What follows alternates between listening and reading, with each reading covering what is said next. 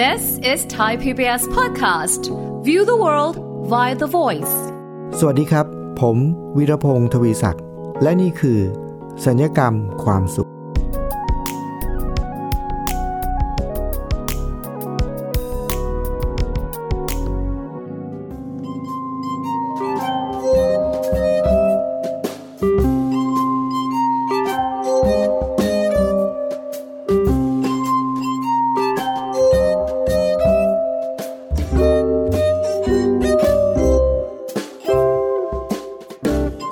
คุณผู้ฟัง พบกับรายการสัญญกรรมความสุข ตอนสัญญกรรมความสุข คุณผู้ฟังครับ ฟังดูชื่ออาจจะแปลกๆนะครับ ชื่อรายการก็สัญญกรรมความสุข แล้วก็ตอนสัญญกรรมความสุข ที่เป็นอย่างนั้นเพราะว่าตอนนี้เป็นตอนที่หนึ่งของรายการสัญญกรรมความสุข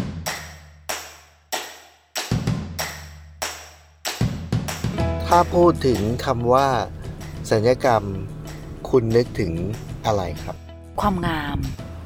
การเปลี่ยนแปลงตัวเองครับ นึกถึงการโมหน้าใหม่ และถ้าพูดถึงคำว่า สัญญกรรมความสุข คุณนึกถึงอะไรครับอืมความสุขต้องทำเหรอทำยังไงก็ได้ให้เรามีความสุข ความสุขมันสัญญกรรมได้ด้วยเหรอ และเสียงที่คุณผู้ฟังได้ฟังเมื่อสักครู่นี้เนี่ยนะครับ เป็นเสียงที่ผมทดลองไปสัมภาษณ์ คนบางคนนะครับ เกี่ยวกับเรื่องคำว่าสัญญกรรม ก็อยากจะรู้ว่าเวลาที่เราถามคำว่าสัญญกรรมเนี่ยเขานึกถึงอะไร ก็อย่างที่ได้ยินนะครับ ก็นึกถึงกันหลากหลาย แล้วก็พอคำถามที่สองพอผมถามว่า พอนึกถึงคำว่าสัญญกรรมความสุขนึกถึงอะไร ก็มีความนึกถึงกันแตกต่างหลากหลายนะครับ แต่ว่าน่าสนใจคือพอผมถามว่านึกถึงสัญญกรรมความสุขนึกถึงอะไรเนี่ย ส่วนใหญ่เขาจะมีอาการอึ้งไปสักเล็กน้อยนะ แล้วก็งงๆว่า เอ๊ะ มันคืออะไร แล้วถึงจะตอบความคิดที่เขาตอบมานะครับ ที่เป็นอย่างนี้ผมเชื่อว่าน่าจะเป็นเพราะว่าคำว่าสัญญกรรมความสุขเนี่ยมันเป็นคำที่เราไม่ค่อยคุ้นเคย เราไม่เคยได้ยินมาก่อน คนส่วนใหญ่จะคุ้นเคยกับคำว่า สัญญกรรมความงามมากกว่านะครับ แล้วทำไมผมถึงอยากจะมาจัดรายการ ที่มีชื่อว่าสัญญกรรมความสุข ที่มามันมาจากวันหนึ่งครับคุณผู้ฟัง มีอยู่วันหนึ่งผมต้องไปอวยพรวันเกิดให้กับผู้บริหารท่านหนึ่ง ผู้บริหารท่านนี้เนี่ยก็เป็นคนที่ผมเคยไปร่วมงานด้วยนะครับ แล้วพอถึงวันเกิดท่านเนี่ยผมก็จริงๆ ผู้บริหารท่านนี้อายุยังน้อยมากนะครับ ก็สนิทกันดีนะครับพอถึงวันเกิดเขาเนี่ยผมก็นึกในใจว่า เอ๊ะเราจะซื้อของขวัญอะไรไปให้เขาดี มันก็นึกไม่ออกนะครับ เพราะว่าเขาเป็นเจ้าของกิจการแล้วก็มีฐานะนะครับ เราก็ไม่รู้ว่าจะซื้ออะไรไปที่มันเหมาะสม เพราะว่าเขาก็น่าจะมีครบหมดแล้วอะไรเงี้ยนะครับ คิดไปคิดมาถ้าอย่างนั้นก็อวยพร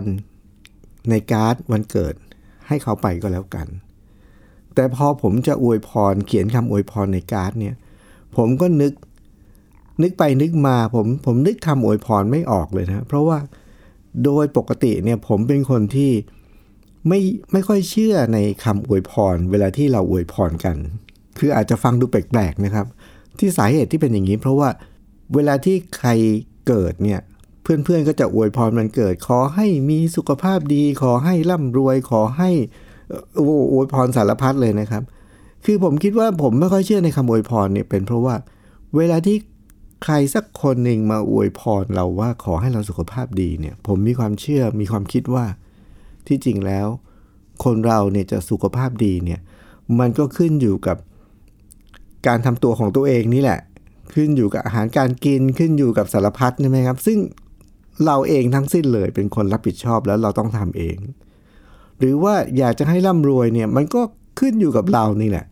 ว่าเราใช้จ่ายเงินเป็นไหมเราทำงานทำการไหมเราขยันอดขยันไหมอดออมไหมสรุปแล้วก็คือคำอวยพรที่ใครต่อใครอวยพรเรา ไม่ว่าจะเป็นวันเกิดหรือแม้กระทั่งปีใหม่หรืออะไรก็ตามทีเนี่ยผมก็เลยมีความรู้สึกว่ามันมีอยู่จริงไหมคราวนี้พอผมจะต้องเขียนคำอวยพรวันเกิด ผู้บริหารท่านนี้เนี่ยผมก็นึกไม่ออกนะครับพอบอกจะซื้อของขวัญให้ก็ไม่รู้จะซื้ออะไรเพราะเขามีหมดแล้ว พอจะเขียนอวยพร ก็ไม่รู้จะเขียนอวยพรอะไรอีกนึกไม่ออกนะครับ แล้วผมก็เลยถามตัวเองว่า แล้วคำอวยพรวันเกิดเนี่ยที่มันมีประโยชน์แล้วก็มีอยู่จริงเนี่ยมันมีไหมพยายามนึกอยู่สักพักหนึ่งครับ ในที่สุดคุณผู้ฟังครับ ผมนึกออกครับ แล้วผมก็เขียนคำอวยพรนั้น โดยที่ผมไม่ได้ไปซื้อการ์ดอวยพรด้วยนะครับ ผมใช้กระดาษ A4 แผ่นหนึ่งเลยนะครับ แล้วก็มาพับครึ่ง พับครึ่งเสร็จแล้วก็ใช้ปากกาเมจิกด้ามใหญ่ๆเนี่ยเขียนคำอวยพรบนกระดาษ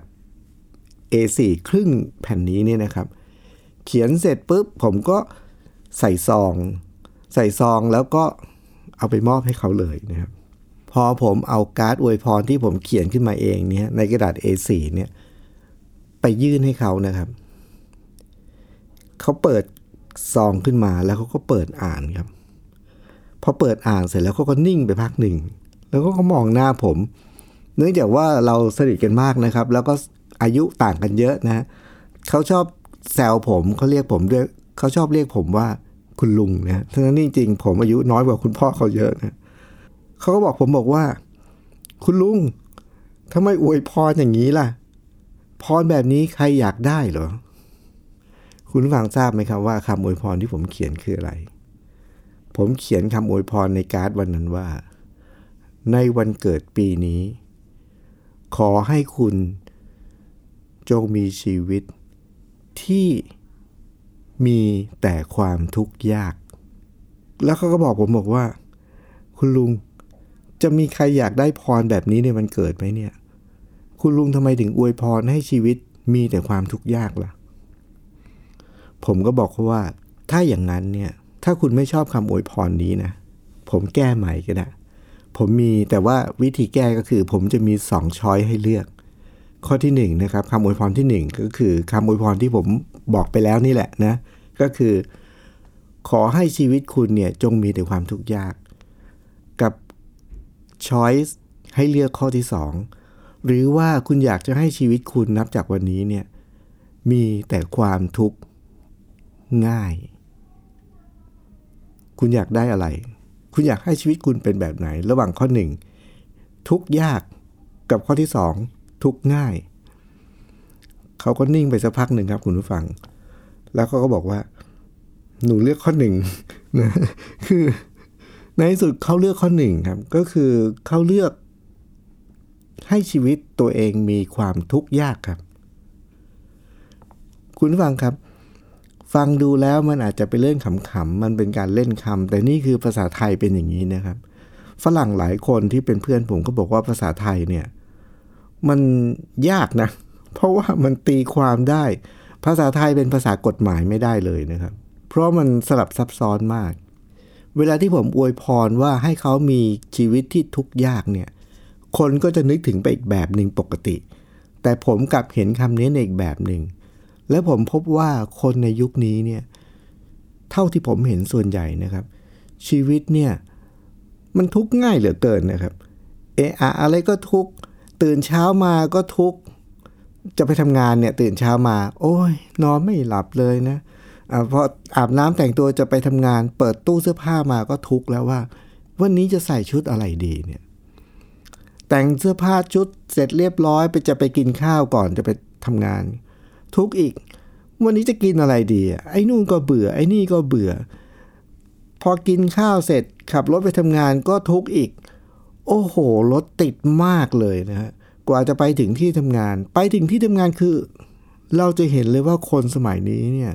ชีวิตมันทุกข์ง่ายมากนะครับ เอะอะอะไรก็ทุกข์ไอ้นู่นก็ทุกข์ไอ้นี่ก็ทุกข์เต็มไปด้วยความทุกข์หมดเลย ผมก็เลยคิดว่า ถ้าใครสักคนหนึ่งมีชีวิตที่มีความทุกข์ยากอะ่ะ คือ จะบอกว่าไม่ทุกเลยนี่มันไม่น่าจะเป็นไปได้นะครับ มันต้องชีวิตมันต้องมีความทุกข์แต่ว่าถ้าจะทุกข์จริงๆเนี่ยให้มันยากนิดนึง ให้มันให้มันเป็นเรื่องที่สมควรจะทุกข์แบบจริงๆอะไม่ใช่เอะอะอะไรก็ทุกข์ไอ้อย่างเงี้ยมันมันทุกข์ง่ายไป เพราะฉะนั้นผมก็เลยคิดว่า ถ้าใครสักคนหนึ่งมีชีวิตที่มีความทุกข์ยากนะยากมากเลยที่จะทุกข์เนี่ย โอ้โห อันเนี้ยเป็นพรอันประเสริฐมาก ก็เลยเป็นที่มาของการอวยพรแบบนั้นนะครับ คุณผู้ฟังครับพอดแคสต์เรื่องเกี่ยวกับสัญญกรรมความสุขเนี่ยที่มาก็คือนับจากวันนั้นแหละพอผมอวยพรไปแบบนี้แล้วเนี่ยหลังจากนั้นผู้บริหารท่านนั้นกับผมเนี่ยนะครับ ทุกครั้งที่มีโอกาสเนี่ยเราจะพูดคุยกันเรื่องนี้ตลอดเวลาว่า แนวคิดแบบนี้เป็นแนวคิดที่ดีมาก ให้ใครสักคนหนึ่งมีความทุกข์ยากมากเลย ไม่ใช่ทุกข์ง่าย ๆ แต่ประเด็นที่เราคุยกันหลังจากนั้นคือ แล้วทำยังไงทำยังไงถึงจะมีความทุกข์ยากไม่ทุกข์ง่าย ๆทำยังไงนะฮะบทสนทนาเราก็หลังจากนั้นก็เต็มไปด้วย การค้นหาวิธีที่ทำให้เรามีความทุกข์ยากแล้วก็ไม่ทุกข์ง่าย ได้เนื้อหาได้สาระมาเต็มไปหมดเลยนะครับ แล้วหลังจากนั้นเนี่ยมันทำให้ผมพบว่าทุกครั้งเวลาที่เราไปเจอใครเนี่ย มันเหมือนจะเป็นเป้าหมายของเราที่เราจะพยายามหาทางช่วยให้เขาเนี่ยมีความทุกข์น้อยลง มีความทุกข์ยากขึ้น มีความสุขง่ายขึ้น แล้วก็มีความสุขมากขึ้นในชีวิต ก็เลยเป็นที่มานะครับว่า จนถึงวันหนึ่งเนี่ยเมื่อจะมาทำพอดแคสต์ผมก็เลยคิดว่าพอดแคสต์ที่ผมอยากทำเนี่ยผมอยากจะใช้เป็นสื่อที่จะช่วย ทำให้คนเนี่ยมีความสุขมากขึ้นมีความทุกข์น้อยลง คิดไปคิดมาว่าเอ๊ะเราจะเอาชื่ออะไรดีนะครับ ก็พบว่าคนสมัยนี้เนี่ยส่วนใหญ่เวลาที่เขาไม่พึงพอใจหน้าตาตัวเองเนี่ยเขาก็ไปหาหมอ ก็ไปอะไรไม่ชอบก็ตัดออกนะฮะอะไรที่รู้สึกว่ามันมีน้อยไปหน่อยอย่างดั้งรู้สึกน้อยไปก็ไปเติมนะฮะอะไรที่มันใหญ่ไปก็ไปตัดให้เล็ก อะไรที่มันเล็กไปก็เสริมให้มันใหญ่อะไรเงี้ย ก็คือสัญญกรรมความงามเนี่ยทุกคนคุ้นเคย แล้วสัญญกรรมความงามเนี่ยเขาก็จะทำหน้าที่แค่นี้แหละครับ ก็คือตัดเติมเสริมแต่ง ตัดออกเติมเข้ามา หรือว่าเสริมให้มันมากขึ้น แล้วก็ตกแต่งให้มันสวยงามขึ้น จึงเป็นที่มาของรายการสัญญกรรมความสุข เพราะว่าผมมีความรู้สึกว่าผมอยากทำหน้าที่เดียวกันนั้นนะครับ แต่ว่าไม่ได้เกี่ยวกับ ความงาม แต่เกี่ยวกับชีวิตที่มีความสุข จึงเป็นที่มาของชื่อรายการพอดแคสต์นี้นะครับว่า สัญญกรรมความสุข โดยผมจะแบ่งปันแง่คิดมุมมองที่ผมได้เจอมา จาก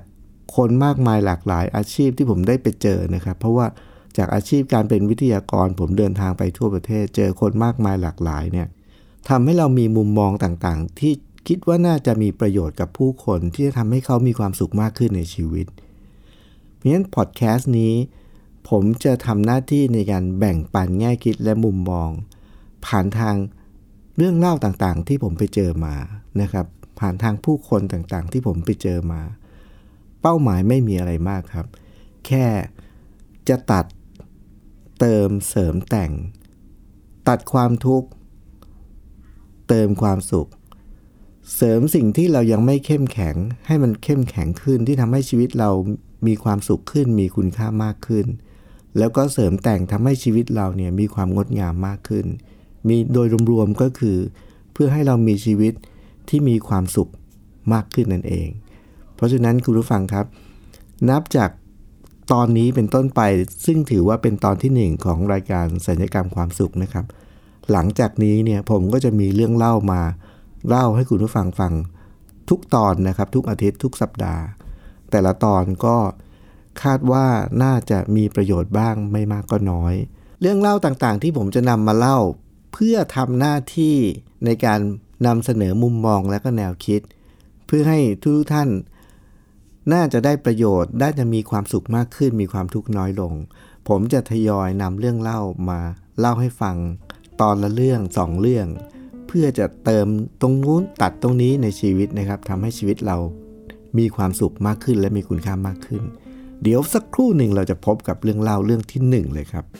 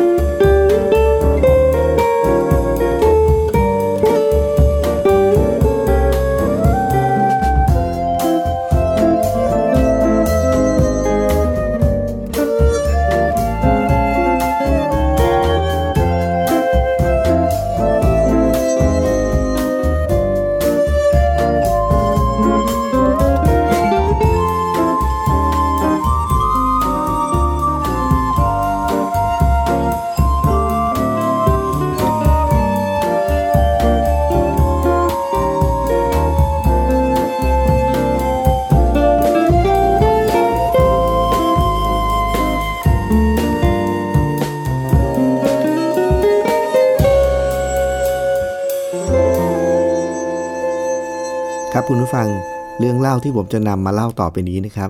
น่าจะทำให้ท่านมีความทุกข์น้อยลง มีความสุขมากขึ้น แล้วก็มีชีวิตที่งดงามขึ้นนะครับ ทุกที่ที่ผมเดินทางไป ผมจะเจอคนที่มีความหลากหลายมาก ๆ หลายครั้งเวลาที่ผมบรรยายเนี่ยเชื่อไหมครับว่า ผมเนี่ยได้เรียนรู้ แทนที่เราไปบรรยายเนี่ยเราจะต้องไปมอบความรู้ให้กับเขาใช่ไหมครับ แต่หลายครั้งครับ เรากลับได้เรียนรู้จากคนที่มาฟังผมบรรยายนะครับ ยกตัวอย่างเช่นมีอยู่ครั้งหนึ่งครับ ผมได้รับเชิญให้ไปบรรยายให้กับ โอ้เป็นการบรรยายที่น่าอัศจรรย์มากนะครับ ผมไปบรรยายให้กับคนที่คุณผู้ฟังเคยเห็นไหมครับว่า จะมีคนที่มีอาชีพอาชีพหนึ่งครับ เขาจะขับรถสำล้อ หรือว่าเข็นรถเข็นเนี่ยไปตามซอกตามซอยต่างๆ แล้วเขาก็จะไปคุยขยะนะฮะไปเก็บขยะขายนั่นเองนะ อาชีพเก็บขยะขาย วันนั้นมีอยู่วันหนึ่งนะฮะ ผมก็ได้รับเชิญจากกทมนี่แหละ ให้ไปบรรยายให้กับคนเก็บขยะนะฮะซึ่งเป็นแบบไม่ใช่เป็นราชการนะครับหมายถึงว่าเป็นคนเก็บขยะทั่วๆไปแบบชาวบ้านนี่แหละนะที่เก็บขยะขายเนี่ย เพื่อไปสร้างแรงบันดาลใจให้กับคนเก็บขยะครับ ผมก็พอได้รับติดต่อมาผมก็ท้าทายมากนะครับ เราต้องไปสร้างแรงบันดาลใจให้กับคนที่ไปเก็บขยะตามถนนนะครับ ผมก็มานึกดูว่า เอ๊ะเราจะทำยังไงดี หลังจากนั้นผมก็ไปเก็บข้อมูลนะครับ แล้วก็พบว่าเอาเข้าจริง ๆ แล้วเนี่ย อาชีพการเก็บขยะเนี่ยเป็นอาชีพที่มีอนาคตสูงมากนะครับ วันนั้นผมจำได้เลยผมไปเล่าเรื่องหนึ่งก็คือ ผมบอกว่าทุกท่านรู้จักไหมครับว่าในโลกใบนี้เนี่ยประเทศบางประเทศที่ร่ำรวยมหาศาลเลยเนี่ยเพราะว่าเขามีน้ำมันนะอย่างประเทศในแถบตะวันออกกลางเนี่ยเขาขุดน้ำมันมาขายแล้วเขาก็ร่ำรวย แต่ผมบอกกับผู้ฟังผมวันนั้น ซึ่งเป็นคนคนเก็บขยะ แต่ผมบอกกับผู้ฟังของผมวันนั้น ซึ่งเป็นคนเก็บขยะนะครับว่า ทุกคนรู้ไหมครับว่าจริง ๆ แล้ว อาชีพของเราเนี่ย มีอนาคตดีกว่าประเทศที่ขุดน้ำมันขายนะ เพราะว่าสถานการณ์ของประเทศที่ขุดน้ำมันขึ้นมาขายเนี่ยคืออะไรครับ น้ำมันมันกำลังจะหมดไปจากโลกนี้นะครับเขามีการคาดการณ์ว่าอีกไม่เกิน 50 ปีนี้น้ำมันไม่เหลือนะครับ เพราะฉะนั้นประเทศเหล่านี้เนี่ยอีกแป๊บเดียวนี่ไม่เหลือละน้ำมันนะครับ แต่เราเนี่ยซึ่งทำอาชีพเกี่ยวกับขยะเก็บขยะขายเนี่ยสถานการณ์ของโลกทุกวันนี้คืออะไรครับ ขยะมันจะล้นโลกขึ้นทุกวันทุกวันทุกวันนะครับ เพราะฉะนั้นอาชีพเราเนี่ย โอ้โห มันเต็มไปด้วยความมีอนาคตไกลดีกว่าอย่างนั้นดีกว่านะเพียงแต่ว่าผมบอกเขาว่า ถ้าเราเก็บขยะไปขายเนี่ย ถ้าเรามีความรู้นิดหน่อยเราใส่เข้าไปในขยะนะครับ มันจะทำให้เราได้ไรายได้เพิ่ม ยกตัวอย่างเช่นนะครับ อันนี้เป็นข้อมูลจริง ๆ เลยก็คือว่า สมมุติว่าคนเก็บขยะเนี่ยเขาไปเก็บเขาไปเจอขวด ขวด ขวดขวดแก้ว ขวดเครื่องดื่มที่ทิ้งๆเนี่ยนะครับ ดื่มน้ำเสร็จแล้วก็ทิ้งทิ้งทิ้งเนี่ยเขาไปเก็บมาแล้วเขาก็ไปขายเนี่ยที่ร้านที่รับซื้อขยะเนี่ยเขาก็จะช่างกิโลแล้วเขาก็บอกเลยว่าขายได้เท่าไหร่ กิโลละเท่าไหร่ แต่ความรู้ที่สำคัญก็คือว่า ขวดเหล่านี้เนี่ยเชื่อไหมครับว่าขวดเครื่องดื่มเหล่านี้ ถ้าเราเก็บแล้วแทนที่เราจะไปช่างกิโลขายเลยนะครับ แต่เราเก็บให้ครบ ให้ครบ1โหลครับ แล้วก็เอาไปใส่ในลังกระดาษที่มันเป็นช่องๆอะที่ครบ1โหลเนี่ยเอาขวดที่เก็บถ้าไปช่างเลยก็ได้ราคาประมาณหนึ่ง แต่ถ้าเกิดเอาใส่ลัง แล้วก็ให้ครบ1โหลก่อน แล้วเอาไปขายแบบเป็นลังครบ1โหลเนี่ยจะได้ราคาเพิ่มขึ้น2เท่าเลยนะครับโอ้คุณฟังเชื่อไหมครับว่า อันเนี้ยทำให้คนเก็บขยะเนี่ยเขาเหมือนกับ ตาลุกวาวเลยว่า อันนี้คือหนทางที่ทำให้เขามีรายได้มากขึ้น หรือแม้แต่กระดาษเหมือนกัน กระดาษเนี่ยถ้าเกิดเขาเอาไปขายเนี่ยนะครับ ไปเก็บขยะมาได้กระดาษมาตั้งๆหนังสือเก่าอะไรมาเนี่ยเอาไปขาย ก็ช่างกิโลครับ ช่างกิโลแต่ว่าถ้าเกิดว่าไปแยกก่อนนะครับ แยกกระดาษแบบสีขาว กับกระดาษสีออกจากกันเนี่ยกระดาษที่มีแต่สีขาวเฉพาะเนี่ยราคาขึ้น 2 เท่าเลยนะครับ หรืออีกอันหนึงอันนี้ผมก็ไปเล่าให้เขาฟังเพราะผมเคยทำคือ ผมประดิษฐ์เครื่องดนตรีจากวัสดุที่มันเป็นท่อ PVC นะพอตัดตัดตัดตัดท่อ PVC เสร็จเสร็จเสร็จผมก็รวมๆกัน ผมก็ไปช่างขายเลยครับ อยู่มาวันหนึ่งผมถึงไปรู้ข้อมูลว่าไอ้ท่อ PVC ที่เราใช้เนี่ยมันมีหลายแบบ ผมใช้ทั้งแบบสีฟ้า แบบสีเหลือง สีขาวแล้วมีแบบมีแบบสีเทาด้วยนะครับ เพราะฉะนั้น พอตัดเศษนี่ผมก็เอาเศษทั้งหมดเนี่ยรวมในกล่องแล้วไปชั่งกิโลขายก็ได้ราคาประมาณหนึ่งครับ แต่ผมมารู้ในภายหลังว่าไอ้ท่อ PVC เหล่านี้เนี่ยเศษท่อเหล่านี้ ถ้าเราแยกเฉพาะสีเทาออกมานะครับ พวกสีสีฟ้าสีเหลืองสีขาวรวมอยู่ด้วยกันเนี่ยแล้วไม่เอาสีเทาไปปนเลยนะครับไอ้พวกนั้นเนี่ยช่างน้ำหนักเนี่ยได้ราคาเพิ่มขึ้น 2 เท่าเลยครับ เพราะฉะนั้น วันนั้นเนี่ยผมไปสร้างแรงบันดาลใจให้คนเก็บขยะ ด้วยการให้เขาเอาความรู้ไปใส่บนขยะ แล้วขยะราคาจะเพิ่มขึ้นนะครับ แต่คุณผู้ฟังครับวันนั้นเนี่ยผมเกิดการเรียนรู้อันหนึ่งที่สำคัญมาก ผมเนี่ยมีหน้าที่ไม่ได้จริง ๆ ไม่ได้ไปให้ความรู้เท่าไหร่หรอกสำคัญกว่านั้นคือไปสร้างแรงบันดาลใจให้คนเก็บขยะเนี่ยภูมิใจในอาชีพของตัวเอง ในงานของตัวเอง ถึงแม้ว่ามันจะดูต่ำต้อยหรืออะไรก็ตามทีนะครับ ไปสร้างแรงบันดาลใจให้เขามีความภาคภูมิใจในตัวเอง ที่จริงวันนั้นก่อนเริ่มบรรยายเนี่ยมีผมถามคำถามคนที่มาฟังบรรยายทุกคนนะครับ ผมบอกเขาบอกว่า ทุกท่านครับ ผมอยากให้ทุกท่านล้วงมือเข้าไปในกางเกงครับ ในกระเป๋ากางเกงอะ แล้วผมอยากจะดูซิว่าแต่ละคนที่มาเนี่ย เพราะว่าหลายคนนี่มาในสภาพแบบปอนมากเลยนะครับ ผมอยากจะดูซิว่า สิ่งที่เขามีติดตัวมาวันนั้นน่ะ มีอะไรเป็นสิ่งที่มีค่าที่สุดที่เขามีนะครับเขาก็ล้วงเข้าไป แล้วผมก็ไปขอดูนะครับ แต่ละคนเชื่อไหมครับ มีอยู่คนหนึ่งล้วงออกมานะครับ แล้วสีหน้าเขาแบบมีความเศร้ามากเลยคือ อาจารย์ครับ วันนี้ผมมีอยู่แค่ 5 บาทเองก็คือ ล้วงมามีแค่ 5 บาทนะครับ แต่บางคนก็มีมีบางคนก็มีนาฬิกา บางคนก็มีกระเป๋าอะไรเงี้ยนะครับ แต่มีอยู่คนหนึ่งเนี่ยมีแค่ 5 บาท คือเขารู้สึกว่าเขามีน้อยมาก แล้วเขาแบบเป็นทุกข์มากเลยอะ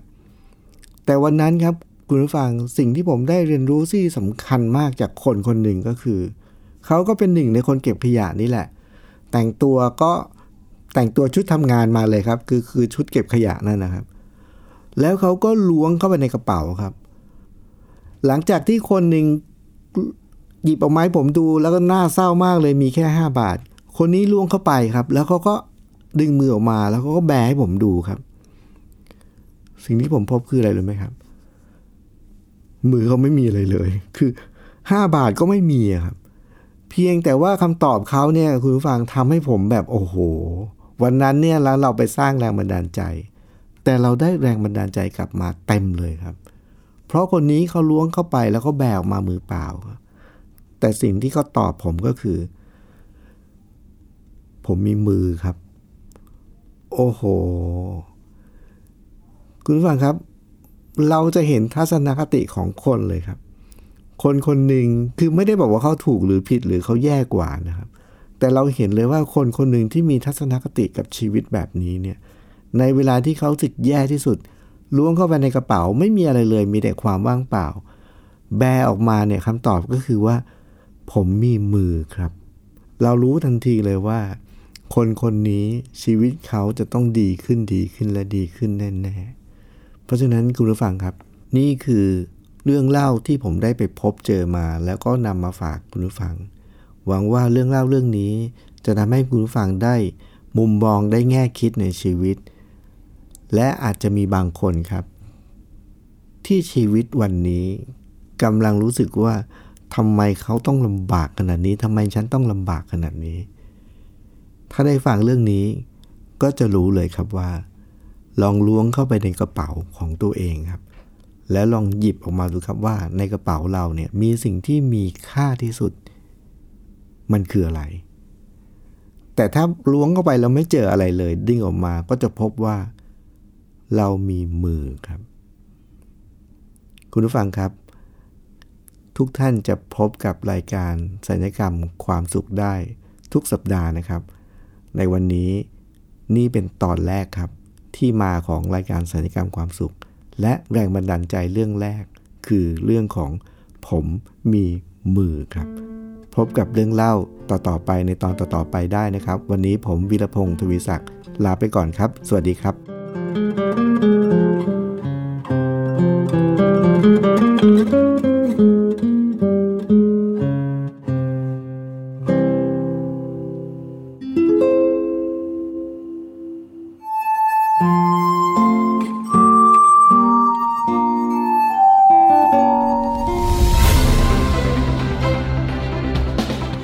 รายการได้ที่ www.thaipbspodcast.com แอปพลิเคชัน Thai PBS Podcast หรือฟังผ่านแอปพลิเคชัน Podcast ของ iOS Google Podcast Android Podbean SoundCloud และ Spotify ติดตามความเคลื่อนไหวของรายการและแสดงความคิดเห็น โดยกดถูกใจที่ facebook.com/thaipbspodcast